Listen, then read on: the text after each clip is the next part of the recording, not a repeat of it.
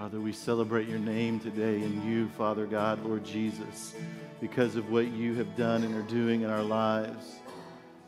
God, you are the great physician, you are the great healer, and you still perform miracles today, Lord Jesus, and we thank you for that. I thank you for answered prayer this week. I thank you for your spirit and your presence um, this week in so many different things from um, I think about Ann Perry in the hospital, Lord, and just um, you know healing that is already taking place there. And I pray for answers, and I pray, Father, for um, you know continued healing there, God. Does she not deal with that anymore?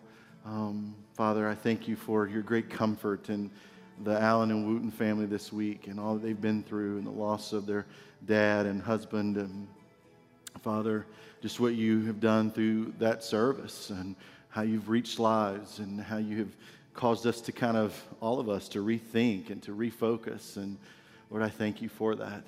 I thank you that uh, you are with us in all those things. And you're with us in this place today. And I pray, Lord Jesus, as we learn more about you and your character and your heart, God, that we, we are moved to change, that we are moved Father, to know that we serve a great God, a living Savior who is still in the business of meeting us in our deepest needs, still in the business, God, of healing and miraculous things. Um, but it's, it's in, it's in our, our step to you, Lord Jesus. And I pray, God, that we see that today. I pray for those that are hurting. And maybe there's some here today that need a miracle. I pray there's some here today that need an answered prayer that, Father, they don't give up. They hear today from you and your word what they need to hear. May it be alive. May it pierce us and change us, cut us, Father, in a powerful way. That we be moved. We thank you. Thank you for your power, Lord Jesus, and our salvation in you. We ask it in the power of Jesus' name. And everybody said, Amen. Amen. Awesome. Well, I don't know about you, but man, has life been busy the last couple of weeks? Man, I tell you, it's like, whoa, what's going on? A lot of stuff. I was talking to Leland the other day at the funeral, and it's like, man, there is stuff every night. There's all this going on. It's hard to keep our head above water, right? And when I think about this series that we're in, as we're learning about the character of Jesus, and I think as we're studying that nature of Jesus and, and what he is and what he came to do and what it means to be his follower, there are things that we can ignore about that, just like as we get busy, we miss things, right? And one of the things that I think that we can ignore in his ministry and about him was the very many miracles that he performed during his time on earth. I think we gloss over that. I think we think about that. Wow, you know, it's Jesus, right? He's God in the flesh. Of course, he's going to perform miracles. But there's a lot to learn about that in our lives today. You know, when I look at Matthew, Mark, Luke, and John, the four Gospels, there are at least, that we can, we can document and definitely tell, 64 different miracles there. 64 miracles that he wanted to make sure we got. understood, see. Don't worry, I'm not going through all 64 miracles today. It might feel like it. No, I'm just kidding. But wow, and, and, and we know at least three occasions the gospel writer says Jesus performed many miracles and healed many people that aren't even documented there. So when you read the gospels, you see that this was a significant aspect of his ministry.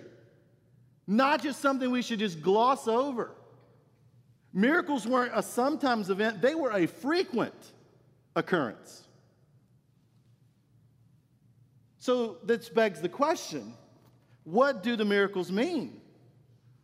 Why did Jesus do so many? Why was he doing them? And why was it because it was for show or to prove that he really was the Son of God? Were there other reasons? What about today? Does Jesus perform miracles today, or was it only in the time that he was here on earth? We're going to look at that. I want to start with something that we all know, but Hebrews 13 8 says the Bible says Jesus Christ is the same yesterday, today, and forever, right? And that tells me, and there's other verses, but that particular one especially, what he could do yesterday, he can do today. I believe that with all my heart. He hasn't changed. He's at work all around the world, answering prayers, touching people's lives. There are walking miracles in this place today where he has done that. And it wouldn't have happened if it wasn't for his divine intervention. We see his power at work, and it can happen in your life. I believe that, and we're going to talk about how that happens today. I do think we have to begin with this. I got to cover a lot of ground, so bear with me, okay? And I'm going to probably talk fast at times, but bear with me. Because I think we, we have to begin with this understanding of the meaning and the motives behind the miracle that Jesus performed. When I talk about miracles, obviously, for a running definition, if you want, we're talking about things that Jesus did to override, so to speak, natural events, things that could not have happened apart from God's intervention. We know, as we've heard the stories, and we'll look at a few today, Jesus did a lot. I mean, he healed people of all kinds of afflictions. He delivered those who were even oppressed by the devil. He raised two people from the dead. He fed thousands of people. He walked on water. He calmed a storm, as the song we just sang. He did many more things. But what did these miracles mean? Why did he perform them? And I want to talk you through some observations I think help us understand that. The first observation is this Jesus healed people despite all the risks that came with it. What do you mean, Russ?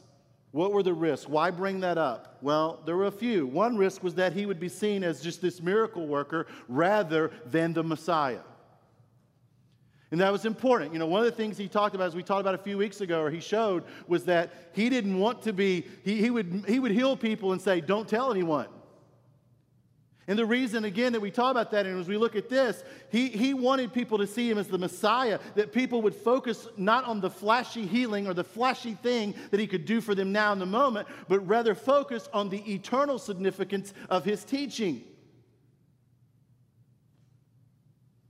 You mean, what do you mean, Russ? Well, after Jesus fed the 5,000 with five loaves of bread and a couple of fish, the very next day, he and the disciples went away to be alone, and a crowd came looking for him. I want us to pick up, you have your Bibles, John chapter 6, verse 22. It says, The next day, the crowd that had stayed on the opposite shore of the lake realized that only one boat had been there and that Jesus had not entered it with his disciples, but they had gone away alone. And then some boats from Tiberias landed near the place where the people had eaten the bread after the Lord had given thanks. And once the crowd realized that neither Jesus nor his disciples were there, they got into the boats and went to Capernaum in search of Jesus. This is great. This is a great passage, but we, we kind of pass over this first part, and that's where I'm actually going to stop. When they found him on the other side of the lake, they asked him, Rabbi, when did you get here? And Jesus answered, Very truly, I tell you, you are looking for me, not because you saw the signs I performed, but because you are the loaves and had your fill. Do not work the food for food that spoils, but for food that endures to eternal life, which the Son of Man will give you. For on him God the Father has placed his seal of approval. So, you know, obviously, right there, as they come and they find him and they're, they're figuring out, Jesus is saying, listen, the, the miracles, the signs, don't be paying attention to that. There's something much bigger at stake here. Do not work for food that spoils, but for food that endures to eternal life. You see, there was a risk involved, and the risk is as real today as it was back then. What are you talking about, Russ? This. Many come today, come to Christianity today, not for the right questions, which is the attitude that says, what is true, what is real, what really matters, what it matters for all eternity, or what does it really mean to be a Christ follower, what does it really mean to walk in obedience. No, people come today with an attitude that says, where are the benefits today, right now? What can I get out of it right now? What can Jesus do for me today? And the paradox is this He can do way far and above anything that we can imagine, and He will. But when we focus on the very flash of the Christian life, we focus on nothing but getting our needs met in the moment, we miss out on what it really means to live a life in Jesus Christ. You see, Jesus knew from the very beginning that he was this was one of the risks involved in performing miracles. Many would miss the point of what being a follower was all about. They would see these miracles, they would see these healings, and they would miss it. But yet, Jesus knew there was still something much bigger at stake, and so he continued to heal people. So there's that risk. And, and there was another risk that happened, and it was this the miracles that Jesus performed that they would cause the religious leaders to view him as a threat to the status quo. I mean, when you look in John chapter 5, you see the story of Jesus healing a man who had been sick for 38 years. And when does it happen? It happens on the Sabbath. And so it resulted in this confrontation with religious leaders who believed it was a sin to heal somebody on the day of rest, on the Sabbath. John says that the Jewish leaders began doing this harassing Jesus persecuting Jesus because he performed this miracle on the Sabbath. There's another story. It was a very short time later. Y'all know this story probably, but one of Jesus' closest friends, a man by the name of Lazarus, he dies while Jesus is away. And you, you probably remember the story, but Jesus arri- eventually arrives after waiting a couple of days. He arrives in Bethany, he, he goes to the place of Lazarus' burial. Jesus then tells him to roll away the stone. Martha's there. She objects, saying, in effect, he's been in there for four days. His body has no doubt begun to decompose. Let's look at John 11, beginning of verse 40, what Jesus does. And then Jesus said, Did I not tell you that if you believe, you will see the glory of God? So they took away the stone. And then Jesus looked up and said, Father, I thank you that you have heard me. I knew that you always hear me, but I said this for the benefit of the people standing here, that they may believe that you sent me. And when he said this, Jesus called in a loud voice, Lazarus, come out. The dead man came out, his hands and feet wrapped with strips of linen, a cloth around his face. And Jesus said to them, Take off the grave clothes and let him go. Can you imagine what it was like to experience that? Wow. That's the power of Jesus, and that is the power that is still here today. Now, we got to understand that that day was a very important thing because that miracle, it was a turning point in his ministry. Because of this miracle, it was this miracle that the religious leaders got together and decided Jesus has become too powerful now. Something's got to be done. And for the sake of the nation, this Jesus must die. Jesus healed Lazarus knowing the risks and the cost. He knew if he raised Lazarus from the dead that there was going to be some repercussion, and he did it anyway. Why did he do it? it leads me to the second observation that we're learning about this, and it's this Jesus, sometimes Jesus healed people to teach a spiritual truth. To teach a spiritual truth. I want to take us to Mark chapter 2, if you have your Bibles. Mark chapter 2. Many of you know the story. Four men bringing their friend to Jesus to be healed. Let's pick up in verse 3. Some men came bringing to him a paralyzed man carried by four of them. Since they could not get him to Jesus because of the crowd, they made an opening in the roof above Jesus by digging through it and then lowered the mat the man was lying on. And when Jesus saw their faith, circle that, underline that, when he saw their faith, he said to the paralyzed man, Son, your sins are forgiven. And now, some teachers of the law were sitting there and they're thinking to themselves, What does this fellow talk like that? He's blaspheming. Who can forgive sins but God alone? And immediately Jesus knew in his spirit that this was what they were thinking in their hearts. And he said to them, Why are you thinking these things? Which is easier, to say to this paralyzed man, Your sins are forgiven, or to say, Get up and take your mat and walk? But I want you to know that the Son of Man has authority on earth to forgive sins. And so he said to the man, I tell you, get up, take your mat, and go home. And he got up, took his mat, and walked in front view of them all. And this amazed everyone. And they were praising, and they were praising God, saying, We have never seen anything like this. Now, check this out. The very next chapter, look what happens. Jesus in the synagogue again on the Sabbath and a man with a shriveled hands there. Look at Mark chapter 3, beginning of verse 2. Some of them were looking for reasons to accuse Jesus. Remember, they're upset already. So they watched him closely to see if he would heal them on the Sabbath. Just waiting. Jesus said to the man with the shriveled hand, Stand up in front of everyone. And then Jesus asked them, Which is lawful on the Sabbath, to do good or to do evil, to save life or to kill? But they remained silent. And he looked around at them in anger and deeply distressed at their stubborn hearts. And he said to the man, Stretch out your hand. He stretched it out, and his hand was completely restored.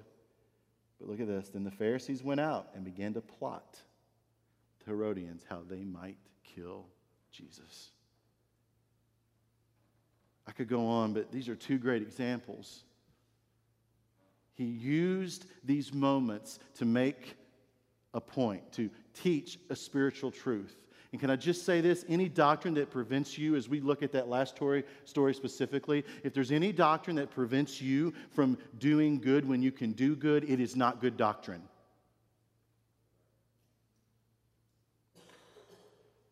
In fact, it's bad religion. You see, this created a backlash. Obviously, it ultimately led to the, the prophecy fulfilled and Jesus dying for our sin, but, but here they're, they're starting to, the plot to kill Jesus.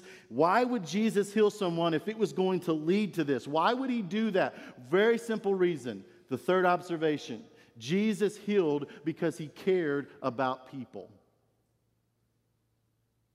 He cared about people. Jesus was moved, he was motivated by compassion. We see this over and over. I mean, just take the Gospel of Matthew, Matthew 14, 14. When Jesus landed, saw a large crowd, he had compassion on them and he healed the, healed the sick. Matthew 15, 32, he called the disciples to him and said, I have compassion for these people. They have already been with me three days, have nothing to eat. I do not want to send them away hungry, or they may collapse on the way. Matthew 20, verse 34, Jesus had compassion on them, touched their eyes, and immediately they received their sight and followed him. I want to tell you something about Jesus in case you don't know it or you need to be reminded. As we see uh, about Jesus all through the Gospels, he cares about people. I, can I just be honest? I am so tired of the church talking about all they're doing and they don't care about people. I don't care if we go do missions 50 times down the road. If we don't truly love people, love each other in this room, love the people that we're serving in the missions, you can just kiss it away.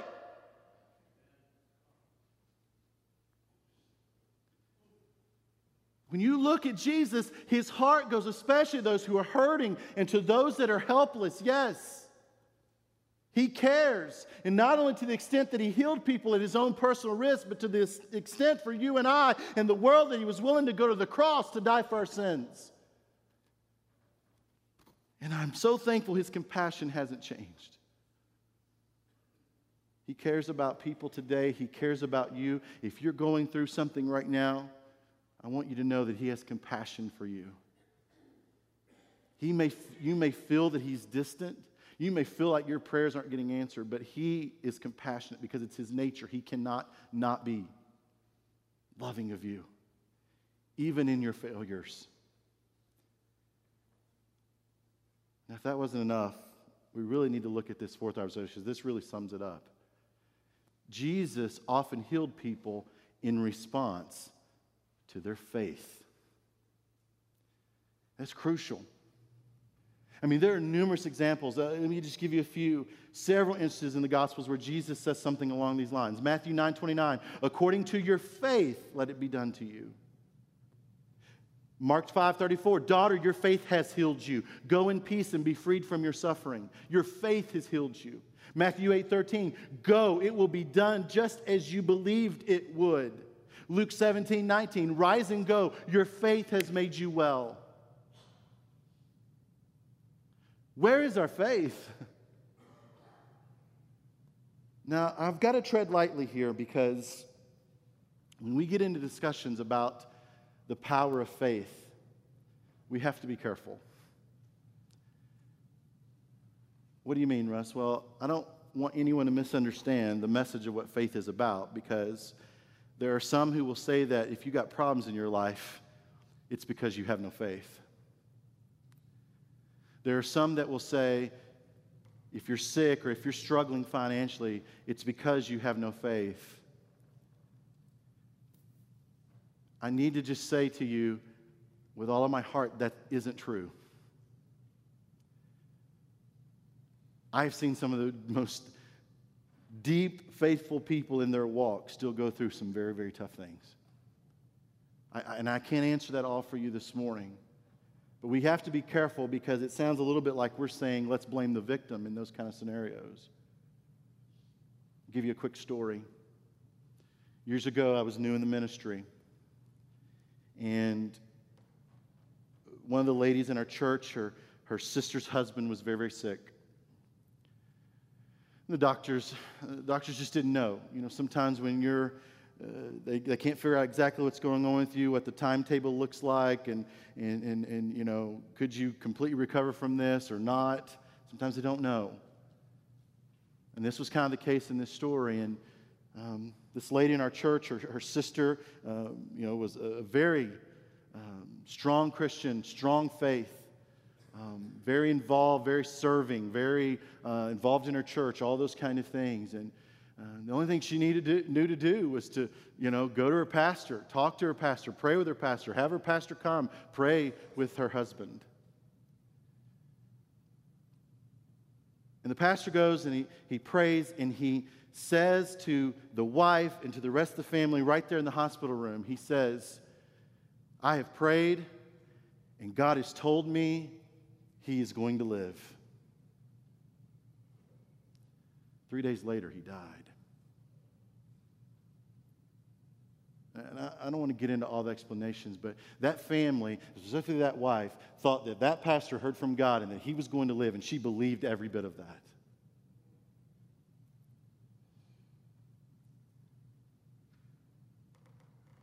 My point being, I have no doubt that that woman had faith. I have no doubt that that family was praying earnestly for that loved one. But he didn't live. Praise God, he knew Christ and he went on to glory. I just think we have to be careful as we talk about that faith element. Yet at the same time, listen to me. We shouldn't blame our problems on a lack of faith, as I said, but at the same time, neither should we ignore what the Bible says about the power of faith. And I say to you on the other side of that, man, are we really walking in that kind of faith and belief? I'm afraid we've gotten so busy in our lives, we kind of just sit back. I, I, was praying with Rick Isles this morning, and, and, and, and as before we prayed, I just, I, I kind of prayed in my spirit, and then as we prayed, I actually prayed it. I was like, Lord,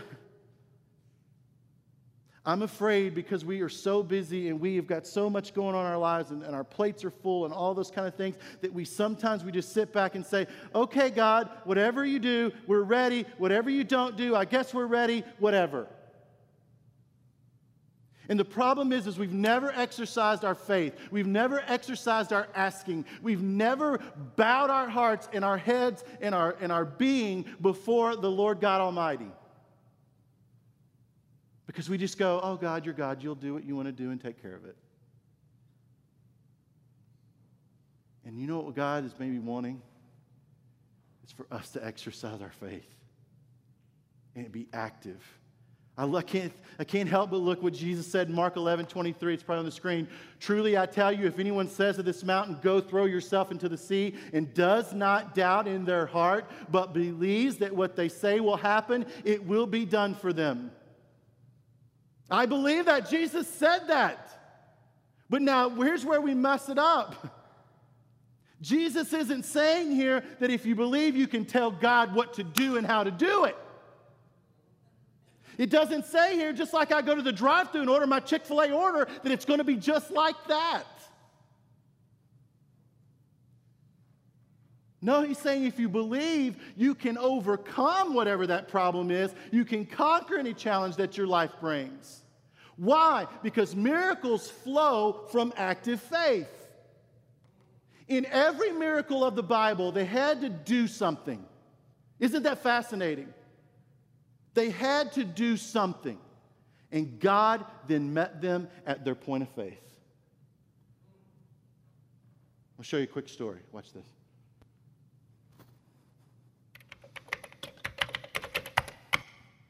Missouri's going to blitz up the middle, and they do. Johnson in trouble. Quick screen. Gets it off to Williams. Breaks the tackle. 10 5. Touchdown! Oh. Kentucky! To really understand Stephen Johnson, the SEC quarterback, it's imperative to learn of his battle as a boy. At the age of eight, Stephen was diagnosed with Tourette's syndrome, a disease for which there is no cure, affecting less than 10% of the US population. Stephen says he can't remember living without it. When you were younger, you were diagnosed with Tourette's. When did you begin noticing the effects of that? I just always remembered having it. The different symptoms that really came along with it, I just remembered since my first memory, really.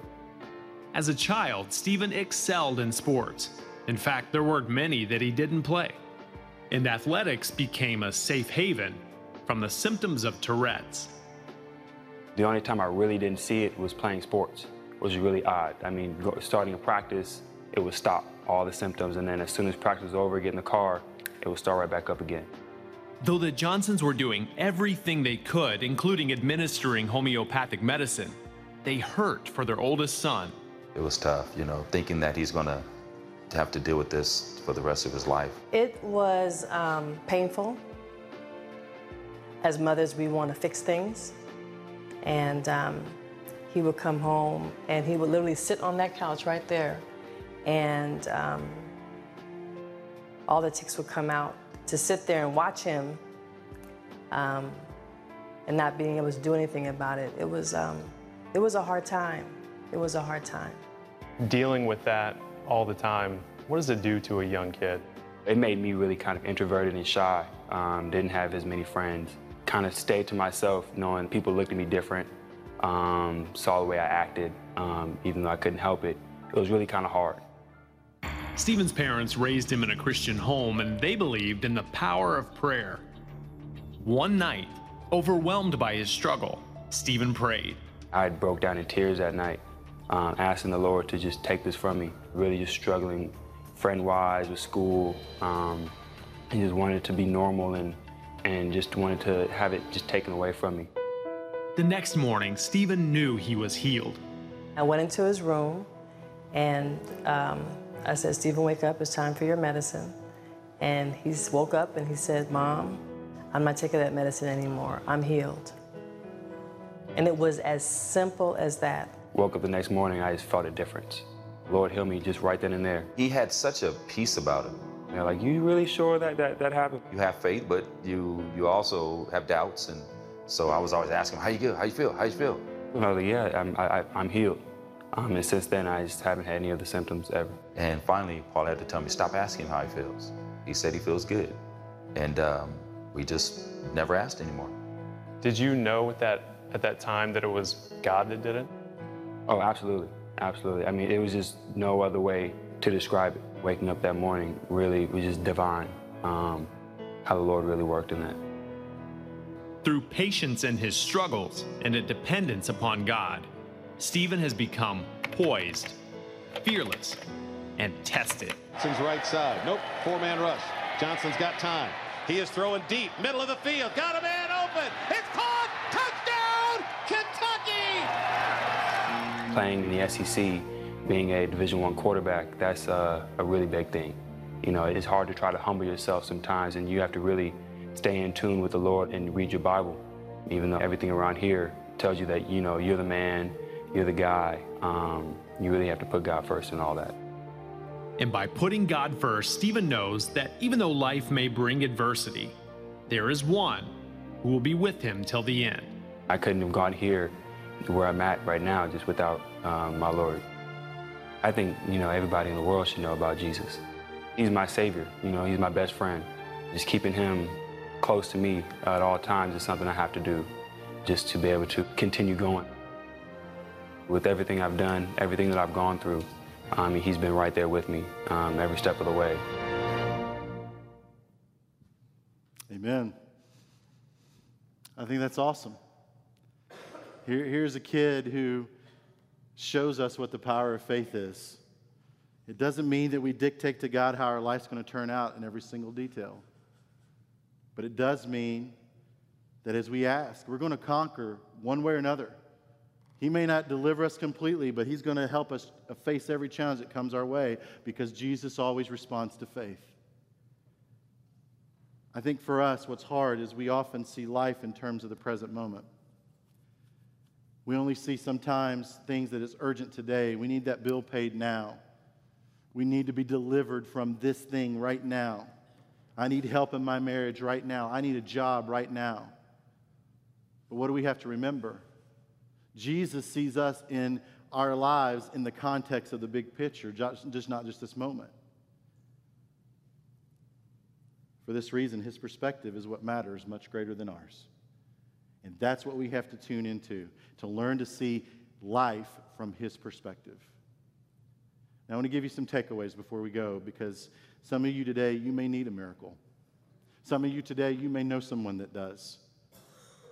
Today, if you need that, I want you to know two things. First, you can bring your needs to Jesus, and He is going to hear them. You can lay them at His feet. You can ask for His help and be sure that He cares about your situation because, as we already learned, He has compassion for you. He cares about you. He cares deeply about you. When you have a need, you can bring it to Jesus. Second is this I want you to know that when you bring your need to Jesus, you can be sure that He's going to respond to your request. You can take it to the bank. Jesus' response to faith and the mere act of asking for his help is a show of faith. So don't let that discourage you.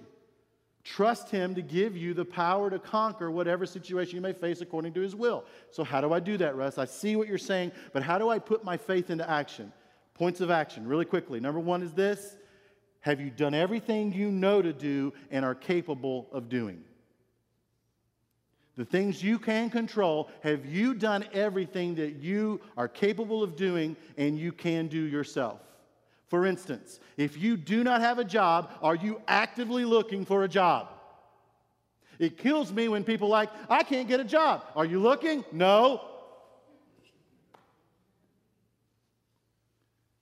Do everything in your power that you can do. Uh, if you're struggling with illness, of any sort? Have you sought all the medical attention and help that you can to help you?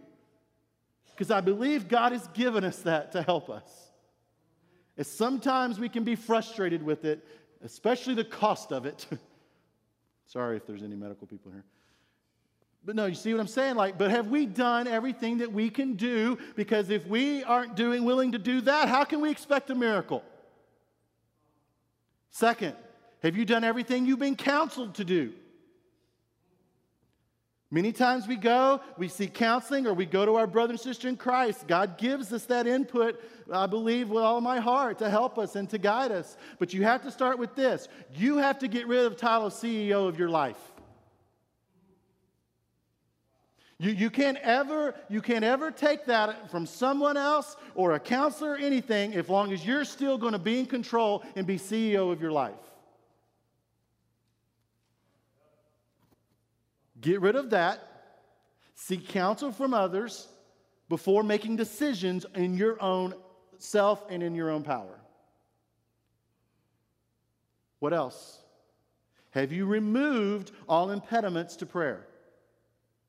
Have you removed all of that? And we've got a lot of them. Our busyness that we've talked about, all our calendars full, we got a lot of impediments. But for some of us, we need to start here, and it starts with our sin. These aren't comfortable. I get it. But God wants to see that faith, right? He wants to see us. Are we willing to confess our sin before Him and say, Lord, I have failed you. I've sinned against you, holy God. I confess this. I repent of this. As long as we're walking around still in habitual sin, sin that we are not asking forgiveness of, sin that we're not broken of, how can we expect a miracle? Right?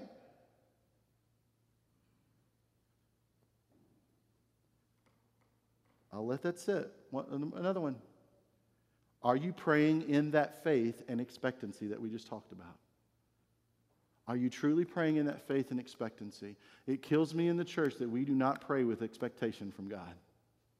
Not that we're putting him in a box, but man, we, we, we, we make God way smaller than he is. Man, are we expecting? Are we expecting that as we go and we pray earnestly for our loved one, as we pray for our neighbors, we pray for that situation? Can I just tell you what really hurts my heart and bothers me? Is that there are bear with me, there are folks that are not Christians that pray harder than those that have a relationship with Christ.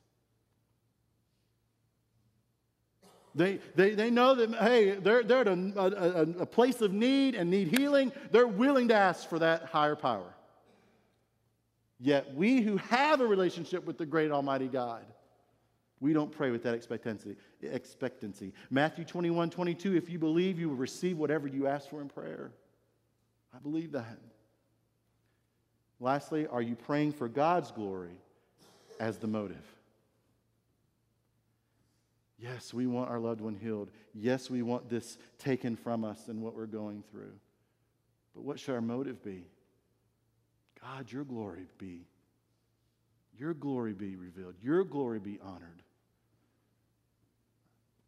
If this healing or this removing of this or what I'm praying for, if it doesn't bring glory to you,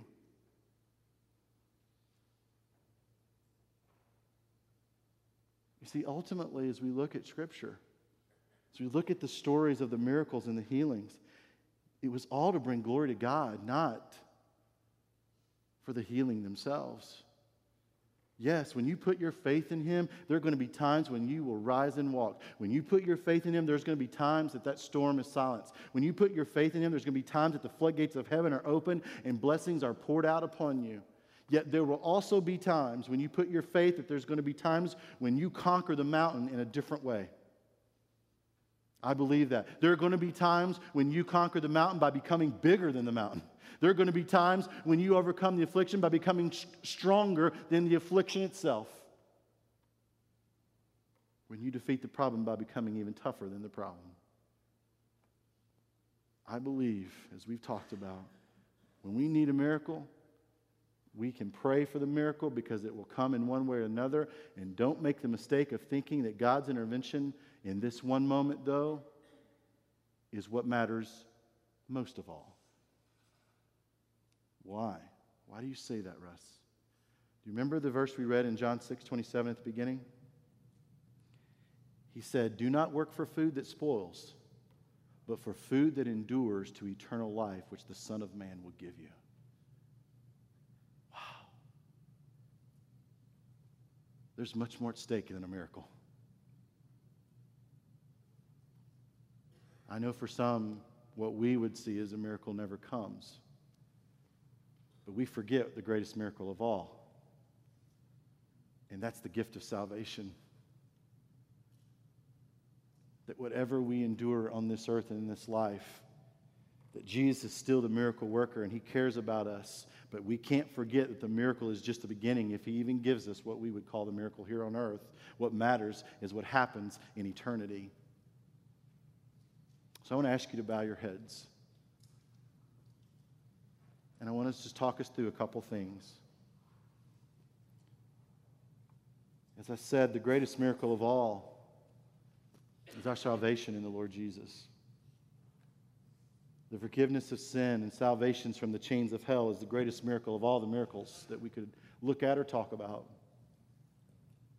Why? Because we are born dead in our sin.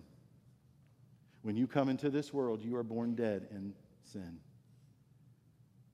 And I love what the Apostle Paul tells us in Ephesians chapter 2, he says, But because of his great love for us, God, who is rich in mercy, made us alive with Christ, even when we were dead in transgressions. And it is by grace that you've been saved. And God raised us up with Christ and seated us with him in the heavenly realms in Christ Jesus, in order that in the coming ages he might show the incomparable riches of his grace expressed in his kindness to us in Christ Jesus. What does that mean? That means that God has authored a resurrection for your life and my life, taking us from being dead to making us alive. Some of you today, are you ready for the greatest miracle that you can have in your life? Give your life to Christ. If you're watching online, give your life to Christ. I'm going to be down front. If that's you today, come. Come receive the greatest miracle that you could ever receive. For others of us in this room today, maybe you need a miracle. If that's you, I can't think of a better place than to be in God's house asking of God. At your seat, at this altar, an act of worship. What is He calling you to do? Maybe for some of you, where's your faith? Maybe for some of you, have you done everything you know to do that you're capable of doing? For some of you, have you done everything you've been counseled to do? Have you removed all those impediments to prayer? Are you praying in faith and expectancy? Are you praying for God's glory as your motive? If you're not, that's where you need to start today, right there. Maybe you need to come and pray for that person, that loved one, that situation. What a better time to do that. We got some prayer counselors that'll be down here too. If you'd like to come pray with someone, talk with someone, they'd love to pray with you about situation, what that need is. I pray we respond in faith, even as we sing these words together. Do we believe them in our hearts? Father God, I thank you for your word. I thank you for your promises. I thank you for your goodness, and I thank you, God, that you still do miracles today. I know sometimes the question is wonders in our minds. Why don't we see people being raised from the dead today? Why don't, why don't we see, we're, they're seeing it in churches in Asia and other places. I can't answer that exactly, but I do know this. It begins with our faith. It begins with our prayer of earnestness to you and our belief in that you are an almighty God. And you are still in the miracle business. And so, Lord, I pray today that we be praying that way, we be praying earnestly. And I know sometimes those answers don't come like we want them. But that's where we trust you and we give you all the praise. And we still praise you even when the storms come, right? May we do that in this place today. Father, move us. May we respond in faith all over this place, maybe to know you as Savior and Lord. We ask it in Jesus' name. Amen. Let's stand as we sing to our feet. You come. You come.